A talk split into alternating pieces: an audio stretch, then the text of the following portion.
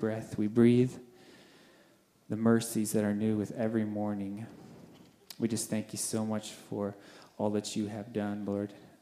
The things that you continue to do, Lord, and we just look forward to things that you are going to do, Lord. Thank you for the cross, Lord, most of all, and for Jesus for dying and rising and giving us a reason to sing, Lord. We just bless you. We lift your name up this morning, Lord. I Ask that you, your spirit would be upon Pastor Casey as he brings the word. Our hearts would be ready to receive your truth this morning. I just pray this in Jesus' name. Amen. Good morning, Family Church.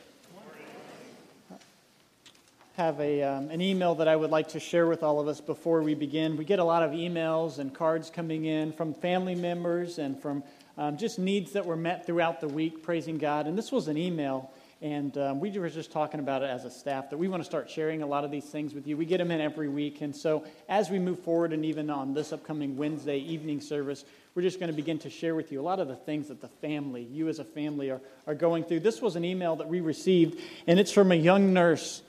And it says, Hello, I'm a young nurse that lives in Naples, but work at a hospital in Fort Myers. As I am establishing my career, I am required to work most Sundays from 7 a.m. to 7:30 p.m. I've not been able to find a Saturday night service, but I just wanted to thank you for all of the incredible Sunday morning church services that your church broadcast at, on Way FM.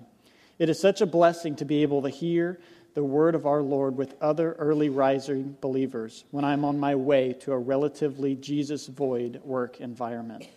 Even though I would much rather be able to be at church and worship with my family, I am so thankful that the Lord has given me these countless opportunities to have alone time with Him, and your church has been an integral part of that. So I just want to say thank you. She goes on to say that she will be tithing a degree of her paycheck to the church every two weeks, and the other portion of her tithe goes to a cousin who is a missionary. She ends and says, Thanks again for allowing the Lord to shine through you and your church, and that you are pouring into the lives of believers. My prayers are with you for blessings, encouragement, and strength in a difficult world. With Jesus' love. Such an incredible email that this young woman who is, has to work on Sundays, she wakes up and we're broadcast every Sunday at 6 a.m. And we've gotten a lot of emails and phone calls of people who wake up that early just to listen. And she's one of them. And so even this morning at 6 a.m., next week, our sermon she's going to be hearing. And so I wanted to take a moment and tell her thank you over the radio waves and, and that our church um, we are so blessed that we can be a blessing, but thank you also for supporting our church. And we just want to say thank you from our church body to you. And for all those who are listening on the radio and on your way to work this morning, I thought it would be just a blessing if our church took this moment as we are about to dig into God's word that we pray for this young woman on her way to church or on her way to, to work at 6 a.m. to a place where Jesus is not there. And so let's, let's go ahead and pray and for all those who may be traveling to work as well. God, we do praise you. God, I thank you for this testimony and this blessing of this young woman who right now is on her way to work. God, I just pray that you may be with her. God, that you may strengthen her, that she may be a testimony for you in her workplace. God, I pray for all the people who are traveling right now to work environments and who are listening on the radio waves. But God, we also just we pray for this morning. We pray for the delivery of your word. God, may it benefit our hearts that we may glorify and bless you more. God, we love you. We praise you. We will continue to praise you because you are all that is good in this world, and it is a blessing to be able to call you Father and friend. God, we pray for this morning. May you use me and the words that are spoken to bring glory in our lives that glorify you. It's in Jesus' name we pray. Amen. Right. Well, as we jump in, if you have your Bibles, Philippians chapter 4, encourage you every Sunday morning, encourage you to bring a word of God, write in it, take notes in it. Um, it can be an iPad, it can be your phone, but always bring a word of God. And so, as we begin, I'm going to be beginning in a verse that we normally don't hear pastors and preachers begin with a word like this word many times. And I just want to warn you in advance it's not what it seems, but we're going to be beginning in verse 8. And Paul begins and says, Finally. Finally. But he's not finished, and I'm not finished yet. My finally is going to conclude much further down from now. So, finally, brothers, whatever is true, whatever is honorable, whatever is just, whatever is pure, whatever is lovely, whatever is commendable, if there is any excellence, if there's anything worthy of praise, think about these things. So, Paul is coming after four chapters. He's saying, finally, and he's bringing about a climax, a conclusion to all the four chapters in Philippians to this church. And so, we're going to be looking at two verses this morning that are going to wrap up everything we've learned in Philippians, and they're essential, essential verses. So we just read the first one. The first thing I want us to see from the Word of God this morning is that we have been commanded to think. We as Christians are called to think. And this word thinking is not just having a thought in our mind, it's actually that we have been commanded to think on something and to put effort in it. It's not just entertaining thoughts, it means to evaluate and calculate something. We as Christians, I believe, should be the most intellectual, logical, and intelligent people. Why? We have the only source of truth. I mean, if we have a relationship with our Creator, who fundamentally knows everything, we should be able to stand on the foundation of the Word of God and actually understand and be able to have conversations with people. And I feel like many times we've intellectually given up in many areas, but we are commanded to think. But Paul doesn't just say think, he says we're commanded to think about the right things.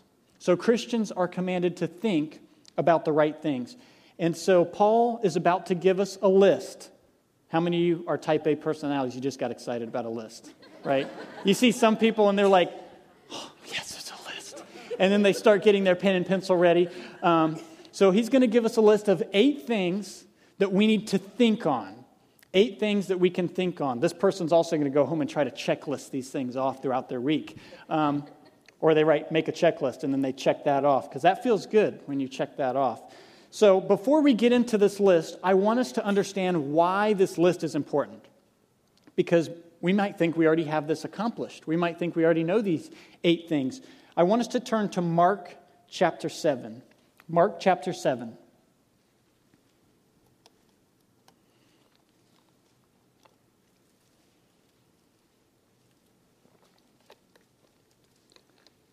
Mark chapter 7, starting in verse 20, it says this. He said, What comes out of a person is what defiles him. For from within, out of the heart of man, comes evil thoughts. Pause right there. So, what is it that naturally is going to come out of us? Evil thoughts, right? So, good thinking is not natural to us. Paul is calling us actually to think about things that are unnatural. So, we need to clearly understand that this list is needed for us because our natural tendency is evil thoughts. If we look at verse 23, it says, All these evil things come from within a person and they defile a person. So Paul knew that our thinking was essential.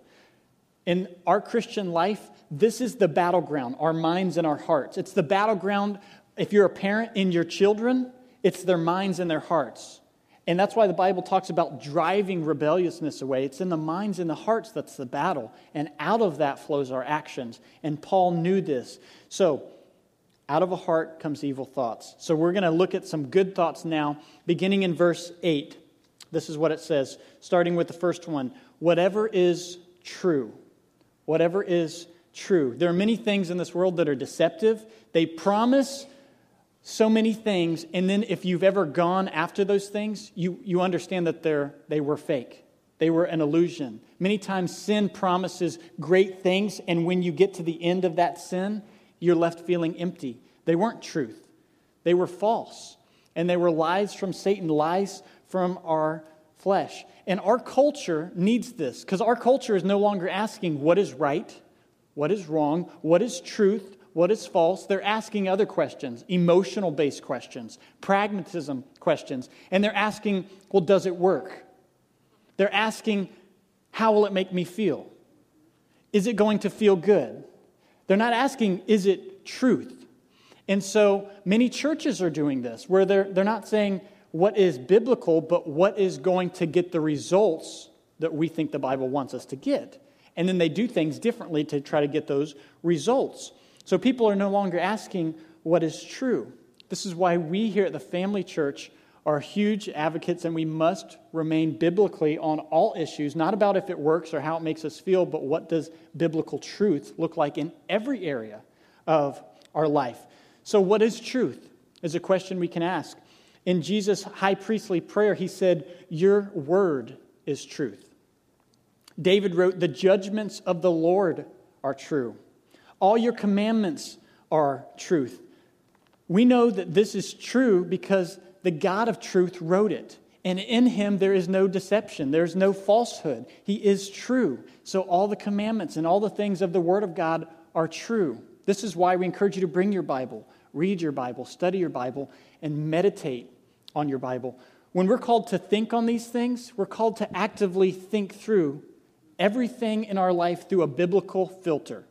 And if it doesn't pass the biblical filter or passes through it, we can continue thinking on those things. If it doesn't, it should be out of our minds.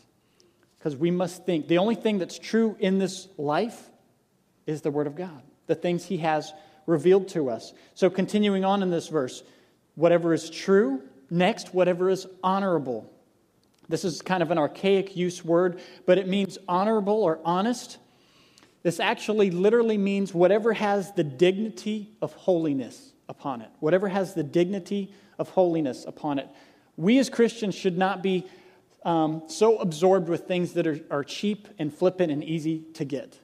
Many times, the things in Christian life are not the things you get on the front end, but they're the things that we work hard for, we pursue through sanctification that God grants us. And so we should not just be able to. Um, to be satisfied with cheap spiritual things. I'm not talking about physical things here, I'm just talking about cheap spiritual substitutes. So we're called to think on whatever is honorable or honest. Next is whatever is just. It says, finally, brothers, whatever is true, whatever is honorable, whatever is just. Whatever is right, the Bible says. This word is dikaios in the Greek, and it's actually translated the man who was dikaios, the man who gives to God and men what is their due. So this person is like a judge, and this guy is doing good works and he's rewarded, and this person is doing bad, and he levels the playing field and he doesn't promote one over the other. He gives everybody what is due them, including God. And so we are called to think on whatever is right, whatever the things are of the Lord that please him. Continuing on in verse 8 Finally, brothers, whatever is true, whatever is honorable, whatever is just, and whatever is pure. Whatever is pure. This word is hagnos. And this word was one of my favorite words to study this week because it doesn't just mean um, whatever is clean, it actually refers to the spiritual state of something. Something so clean it can be brought into the presence of God. And so, as I was studying this, for use of a ceremony, they would use this word hagnos. And if there was a bowl or a utensil that needed to be brought in as a ceremony before God, this item would have to be considered hagnos and gone through certain rituals and cleansiness to bring it into the presence of God, the Holy of Holies. And if it was not clean, or if a person was not clean, they would be destroyed. That's how holy God is. It's not that they should be clean, it's that they must be clean to enter into the presence of God.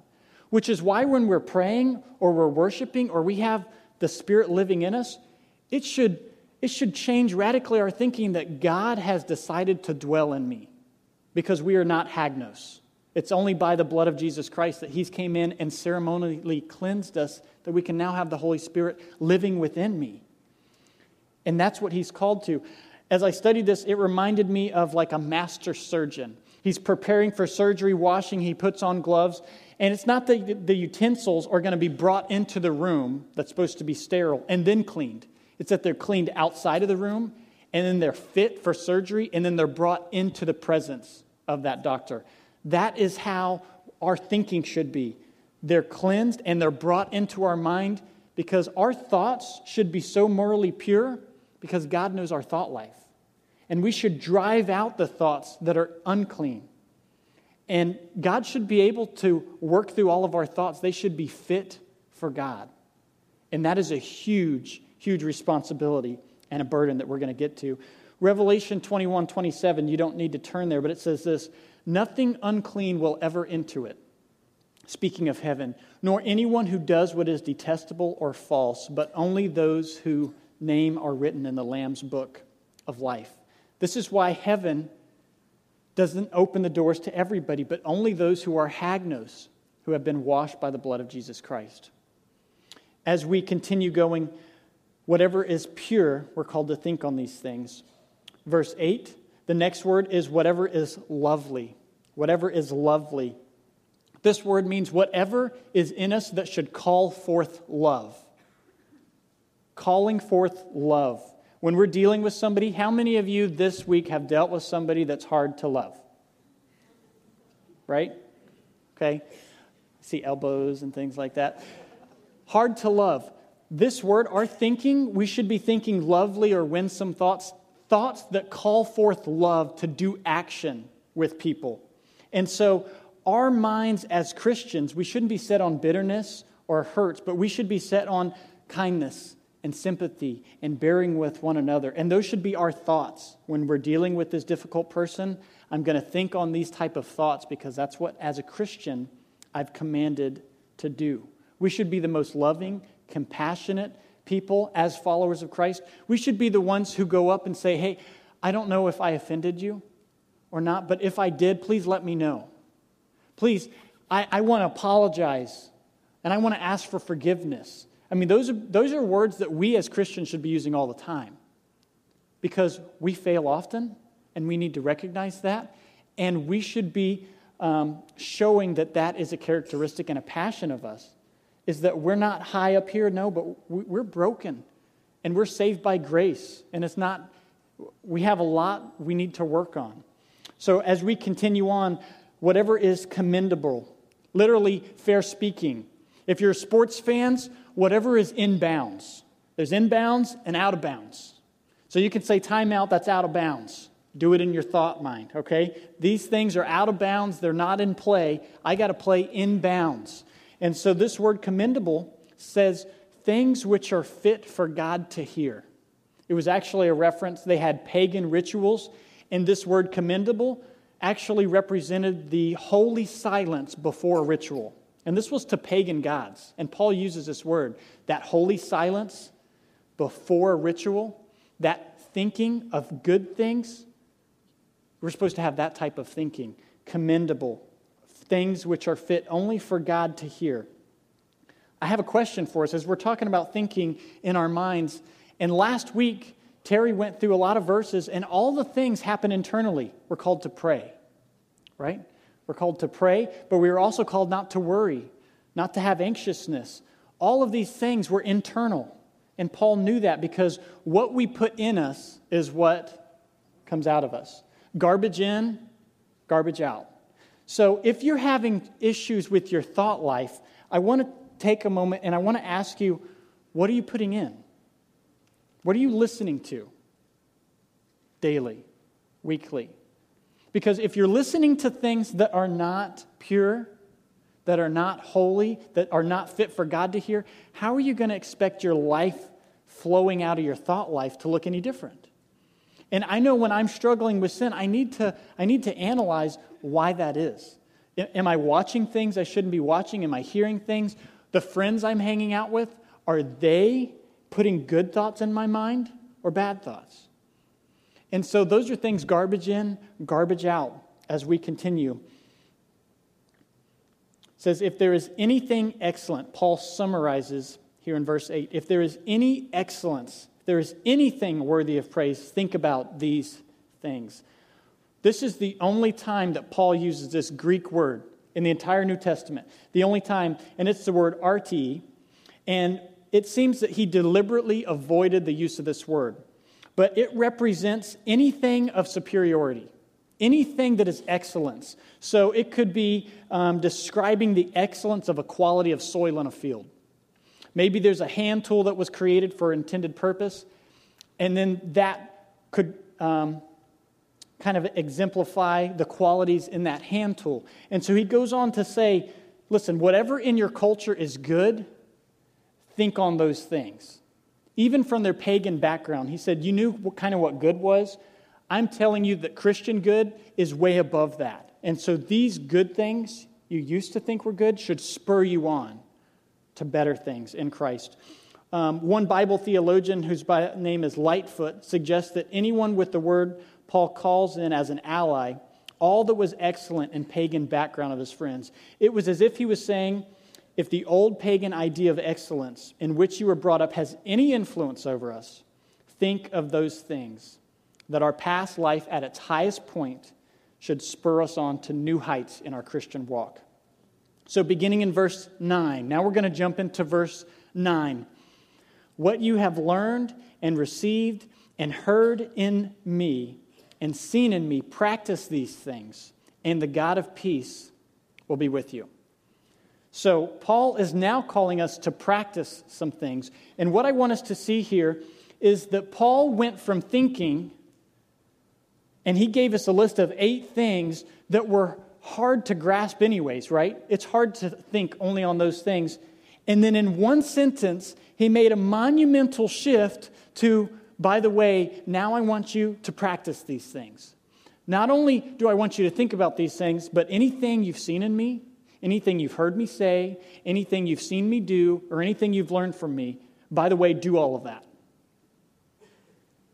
How did he just go from that in verse 8 to this in verse 9? These are two huge things. I mean, we could, we could focus all of our life trying to think on the right things if we just took that one verse, or we could take just verse 9 and focus all of our life trying to do the right things. So, how did Paul put these two things together and he put them right beside each other in the Bible? It's because, and this is why we are um, so focused on going verse by verse, or verse by verse and book by book of the Bible, is because Paul didn't just give us verse 8 and verse 9, he gave us Philippians chapter 1, chapter 2, chapter 3, chapter 4, and he knew that verses 8 and 9 were linked together. They were married together, and you can't get the two away from one another. This leads us to our first point. I encourage you, if you're taking notes, to have already taken a lot of notes, but make sure you write this note down.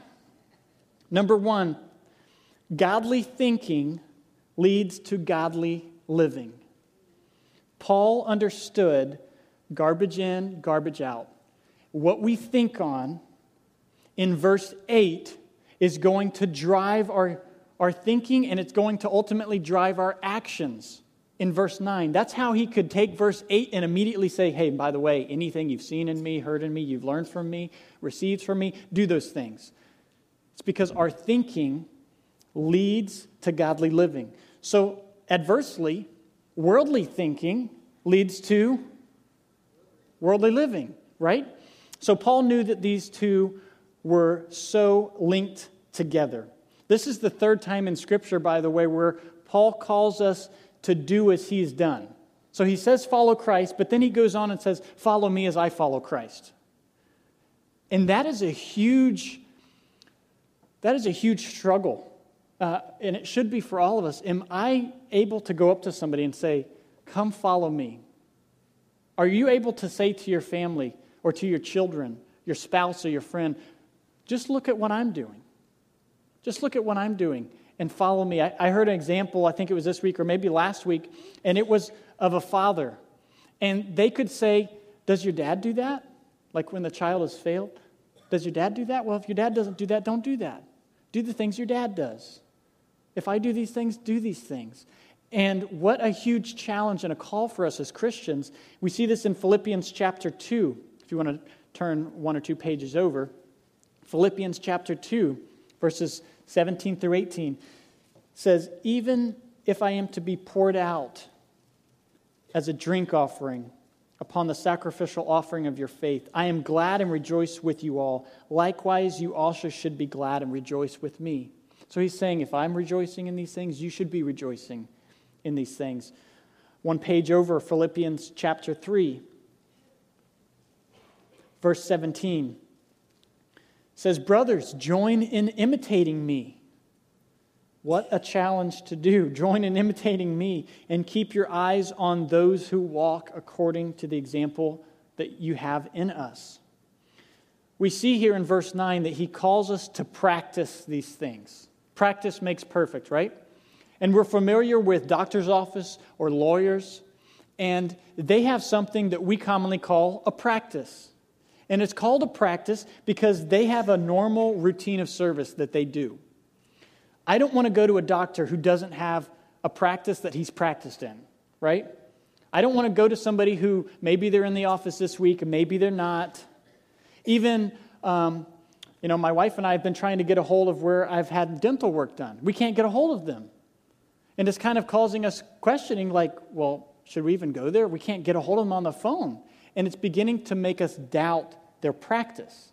And we as Christians should have our own practice that we are practiced in because we are working on glorifying God with our thought life and with our thinking, and that is our routine practice going, going forward.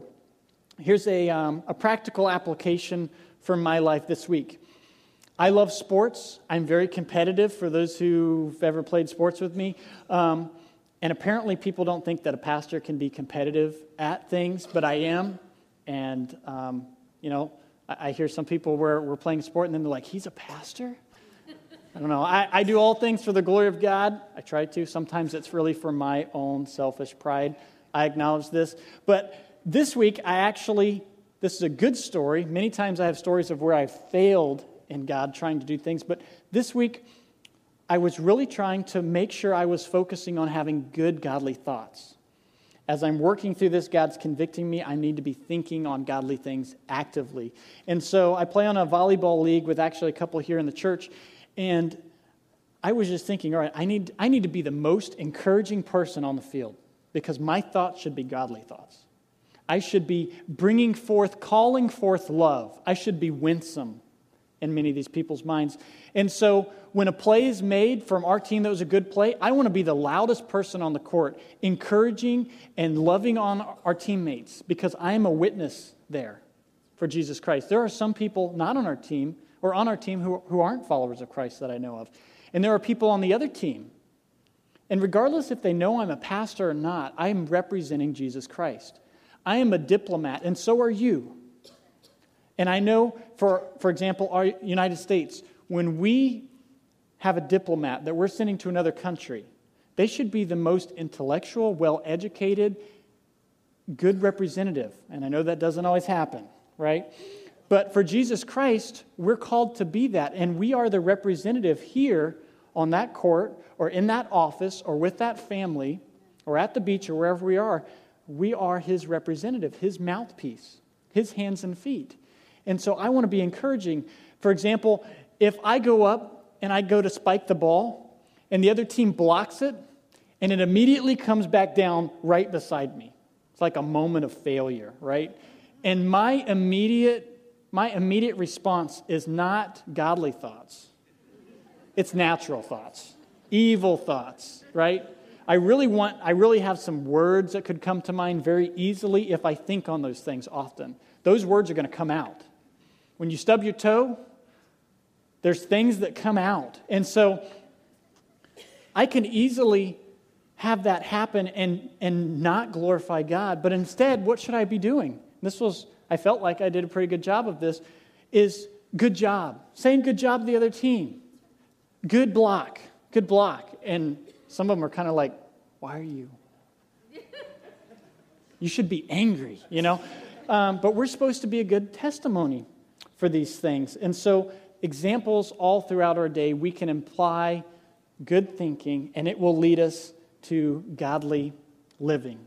Continuing on, point number two. We've seen that good thinking leads to good living.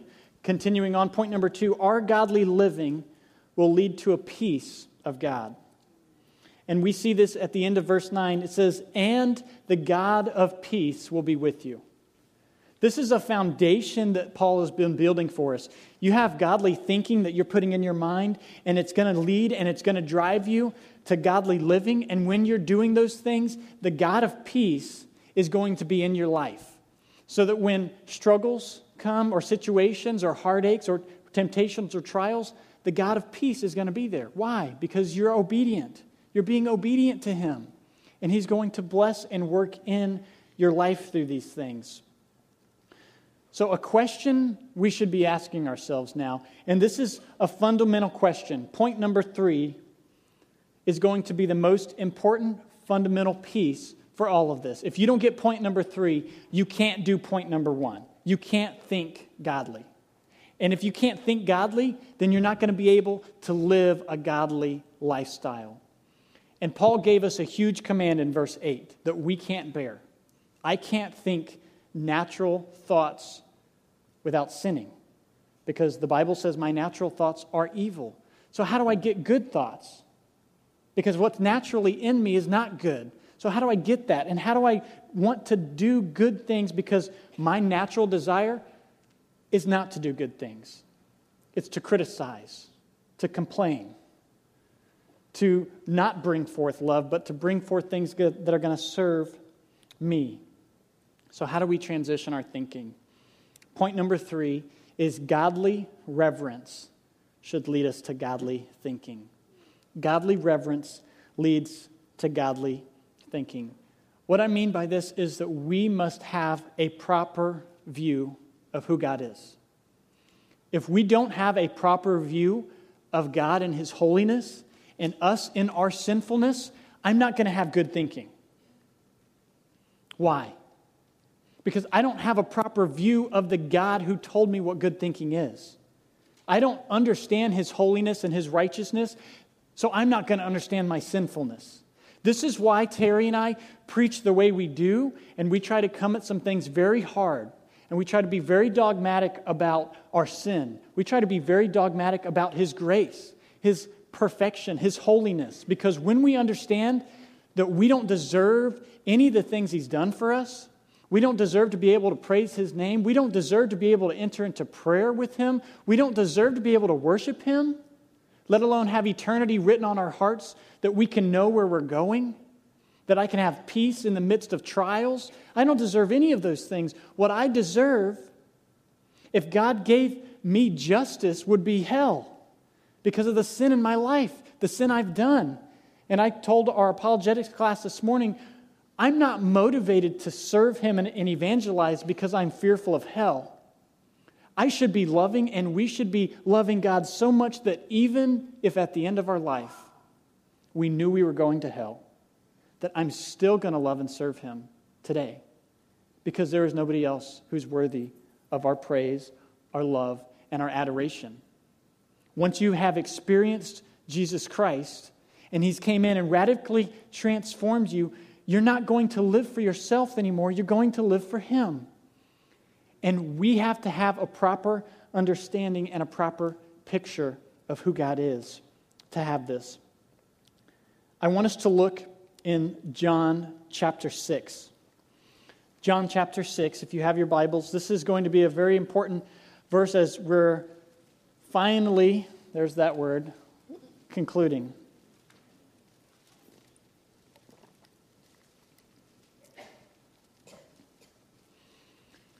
We're saved by grace through faith.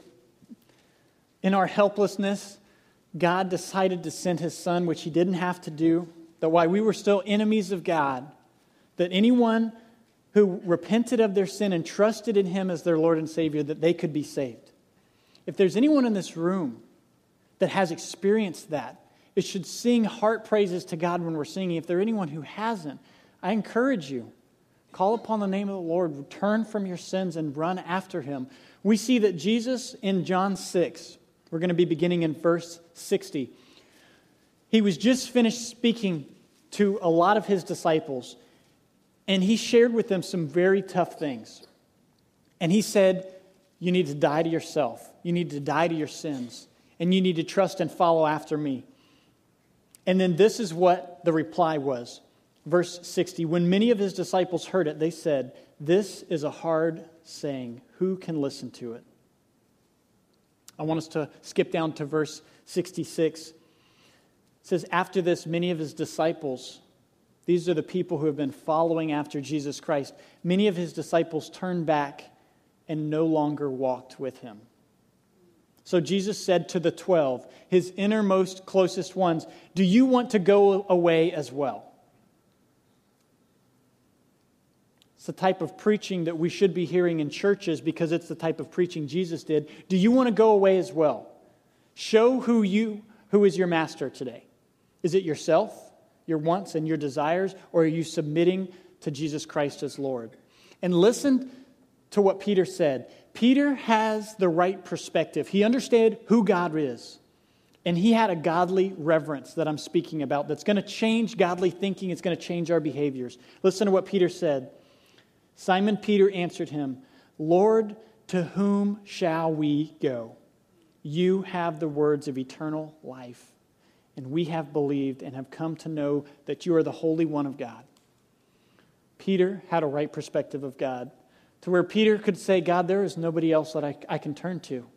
There's no one else. This is how we accomplish godly thinking. This is how we accomplish living out our faith. Listen, if you're having an issue loving, if you're having an issue forgiving, if you're having an issue in a relationship, or, or you don't love to do something that's godly, I can tell you why.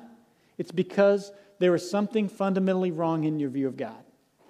When I have struggles, and I do, and I fail God, it's not because of my priorities or that I didn't have enough time set aside to get up and do my quiet time, or I didn't do this, or this got in the way. It's because I don't understand my proper place in His proper place. Because if I understood that, it would change my thinking and it would change my lifestyle and it would change everything in between. And so, what we need to realize this morning if we don't have that and you're recognizing that, man, I am pretty lax in my faith. If that's what you're saying this morning, or you recognize that you probably don't have a perfect picture of who God is or a perfect picture of your sinfulness, in just a moment, we're going to take a time of reflection, and you need to do something about it. Many of us, and I've been there many times where I was too prideful to be obedient to God. I didn't want to get on my knees before somebody else. I didn't want to spend time in prayer to say, God, I am broken and there is a lot in me that is not desiring you. But that's what God calls us to do. I want, to, I want us to look at one more passage before we go into a time of reflection where we need to be serious with God. And it's Isaiah chapter 6. So if you have your Bibles, I, ter- I encourage you to turn to Isaiah chapter 6. This is another passage that shows a right picture of God, a reverence for God.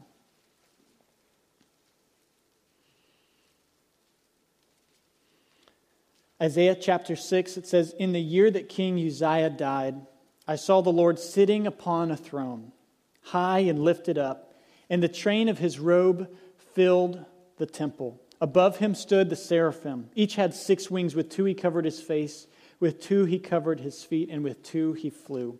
And one called to one another and said, Holy, holy, holy is the Lord of hosts. The whole earth is full of his glory. The foundations of the threshold shook at the voice of him who called, and the house was filled with smoke.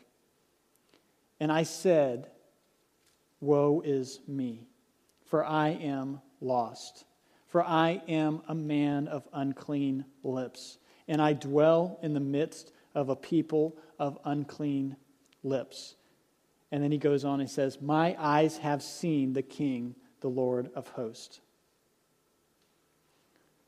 We need to understand we are men and women of unclean lips, that we dwell in a perverse and wicked generation that deserves what we saw back in Genesis a flood to wipe us out. When we understand God's goodness and his perfection, it's going to drive us to our knees it's going to drive us into worship. It's going to drive our thoughts to be so captivated by the things of God that we are actually going to live out the things of God in our life. And if those things are not being lived out in our life, it's because we have an issue with our thinking. If we have an issue with our thinking, it's because we don't see God for who He really is. So as we close, I encourage us in this next few minutes of reflection that you take some time and be serious. And if you're not where you need to be, The great thing is that God says all you need to do is call out to Him, spend time with Him in prayer, and just say, God, thank you for speaking to me this morning. God, change me, mold me into who you want me to be. Put the desires in me. I can't do it alone. And He says, when you call upon His name and you're turning from those things, that He will work in you.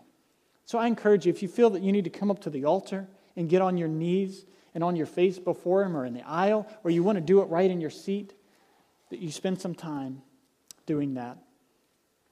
And after this time of reflection, we're going to go into a time of worship. Because when we see God for who He really is, and we've reflected on who we are with Him and without Him, it should lead us and it should drive us to worship. It's not going to be a matter of choice. Should I choose to do this or not? We're going to be so driven to the things of God that it's not a choice anymore. It's not a choice.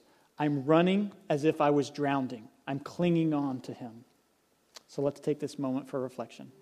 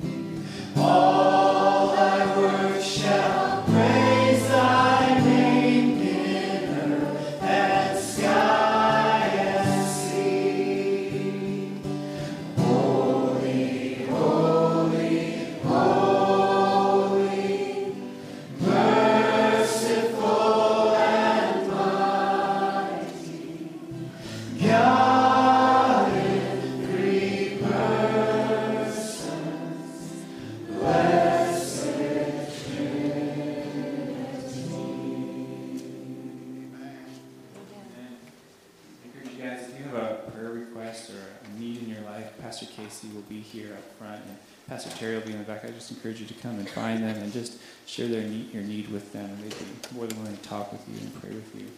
We're going to end with a passage of Scripture. Isaiah chapter 40 says, Do you not know? Do you not hear? Has it not been told to you from the beginning? Have you not understood from the foundation of the earth? It is he who sits above the circle of the earth, and its inhabitants are like grasshoppers who stretches out the heavens like a curtain and spreads them like a tent to dwell in, who brings princes to nothing and makes the rulers of the earth emptiness. To whom will you compare me? What shall he be like? says the Holy One. Lift up your eyes on high and see who created these, who brings out the host by number and calls them all by name, by the greatness of his might. Because he is strong in power, not one is missing. Amen. You guys are dismissed.